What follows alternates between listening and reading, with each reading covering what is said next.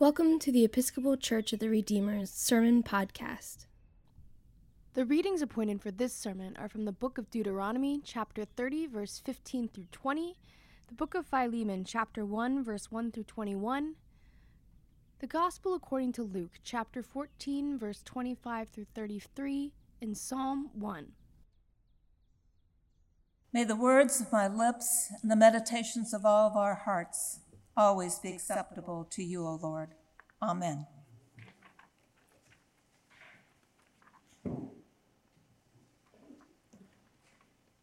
These words in our gospel reading from Luke this morning may feel a little bit harsh. Jesus is addressing the large crowds of people traveling with him, and he says, Whoever comes to me and does not hate father and mother, wife and children, brothers and sisters, and yes, even life itself, cannot be my disciple. Whoever does not carry the cross and follow me cannot be my disciple. None of you can become my disciple if you do not give up all your possessions. This is hard content. And not only is the content hard, it's negative statement after negative statement filled with does not, cannot. So, how do we reconcile this notion of hate for family members, for life itself, with the Jesus we know who calls us to love? I have a friend out at the Transfiguration Spirituality Center that I see every couple of months. Earlier in the summer, they expressed a lot of appreciation for the First Nations version, an indigenous translation of the New Testament. So I acquired a copy, and as with many books, I hadn't had a chance to open it. Then, when I was visiting again just this past week, they suggested that when I'm reading the lectionary, that I might look for the translation in this version. And knowing what our lesson was for today, I was eager to look at anything else. This translation shifted the tone mightily. The negative statements have largely been replaced with positive ones. The translation reads The ones who come to me must put me first above all others. To walk the road with me, they must love and respect me above their own fathers and mothers, wives and children, and aunties and uncles. They must love me even more than their own lives. Only the ones who are willing to follow me and carry their own crossbeam are ready to walk the road with me and learn my ways. You must count the cost of following me, for all who are not willing to give up all they have are not ready to walk the road with me and learn my ways. The tone is so dramatically different. It does not feel in conflict with Jesus' call to love, but it also doesn't minimize what we are being asked. That to be a disciple, we must place Jesus, following Jesus above everyone and everything else. Regardless of language, this is still not a small thing that we are challenged with. It may challenge us mightily because of and despite our desire to follow the way of Jesus, the way of love. In addressing these gospel verses, you may have noticed I skipped over the whole discussion of estimating the cost, making sure that we are prepared to pay the cost. Much has been written about the cost of discipleship, but I found myself reflecting on our constant weighing of cost as we simply negotiate our lives. A few weeks ago, I was visiting my family in Salt Lake City my 11 year old granddaughter, Elia, has developed a new evening routine of playing basketball with her neighbor, uh, a woman next door with, with grown children. She's a delightful woman, and the two of them had been playing horse every single evening. So when I arrived, they invited me to join them, and I was so delighted to be included that I immediately said yes. And as I'm standing out there in the driveway, I'm kind of remembering that it's been some time since I've played horse. And then as I'm standing there, the realization is dawning that perhaps it's been at least a couple of decades since I have shot a basket. But I'm out there, and I'm game, and I even make some shots. It's not until about the third evening of this that midway through a shot, I feel this sensation in my shoulder. It's a definite pull, and one that doesn't really allow me the full range of the shot. And I start weighing the cost. I want to be playing with my granddaughter and her, our friend, but my shoulder is hurting. I'm silently processing. I know so many people with shoulder injuries, some of them you. And I know people who have needed shoulder surgery, again, some of them you. And I'm thinking, well, maybe this will settle down. Maybe this will be okay because I want to keep playing. A few missed shots later, I'm thinking, but maybe I wouldn't be able to even lift the chalice during the Eucharistic prayer. That cost was too high. We switched to four square. Maybe you found yourself in a similar situation where there's something you want to do, and all of a sudden you realize the cost is more than you're willing to pay. Last week, my son decided he would try out Elia's new hoverboard. Within only a few moments, he found himself sprawled on the ground facing the sky. It was an immediate assessment. Nope, looks interesting, but the cost is too high. Our minds start processing cost.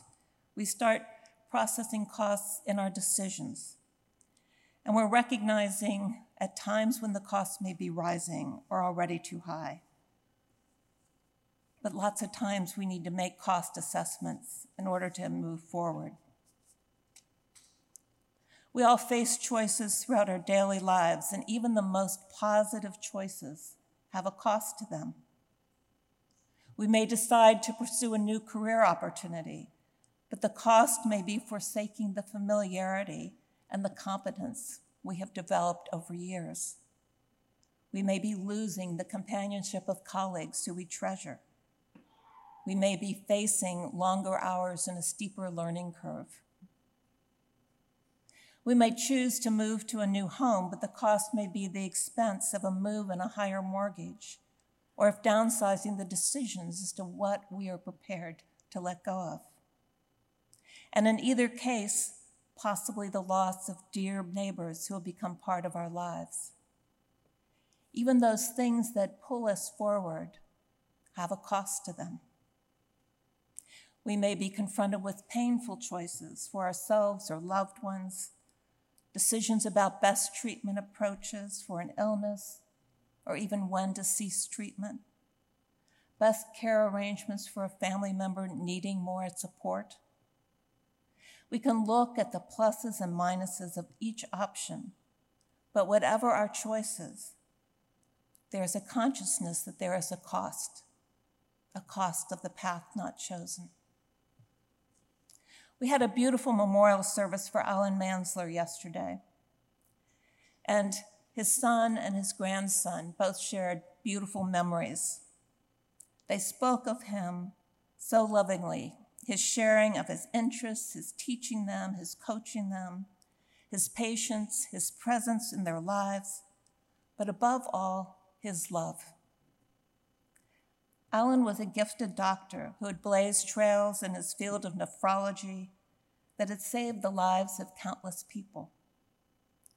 But what his family knew of Alan was his heart and his love.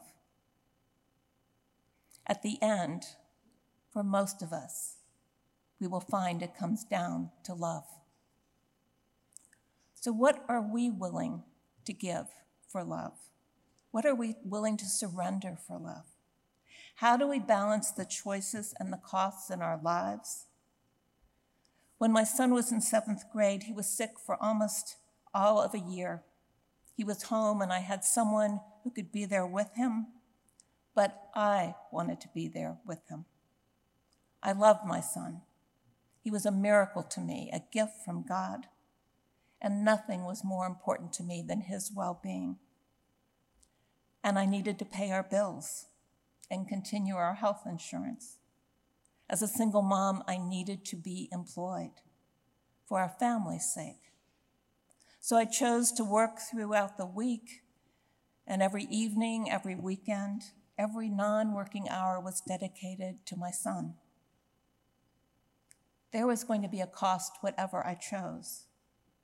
Sometimes all we can do is lean into our circumstance, weigh the costs, and pray. These may seem like small costs compared to the cost Jesus is asking about. But I don't believe they are really that separate at all. Jesus is asking us to put following him before anyone and anything else. And we do that through the myriad decisions we make throughout every day, throughout every day of our lives. Are we choosing love? Are we choosing care for those in need? Are we choosing relationships with people, with causes that support justice, freedom, and care for God's creation? Are we choosing to offer our gifts, our resources, our time and skills to God and to each other? Are we choosing in each moment to walk in Christ's love? Regardless of whatever else we may be going on around us, may be happening to us, may be filling our minds and our hearts? Are we choosing to walk in God's love? Mary Oliver included a beautiful epilogue in her volume of poetry titled Thirst. You can see it's a well marked version of mine. And in the epilogue, she wrote Another morning, and I wake with thirst for the goodness I do not have I walk out to the pond, and all the way, God has given us such beautiful lessons. Oh Lord, I was never a quick scholar, but sulked and hunched over my books past the hour and the bell. Grant me in your mercy a little more time. Love for the earth and love for you are having such a long conversation in my heart. Who knows what will finally happen or where I will be sent? Yet already I have given a great many things away, expecting to be told to pack nothing except the prayers, which with this thirst I am slowly learning. We all are slowly learning what it means to follow Jesus. We all wrestle moment to moment, seeing both the gift and the cost. In each moment, may we always seek to walk in Christ's love. Amen.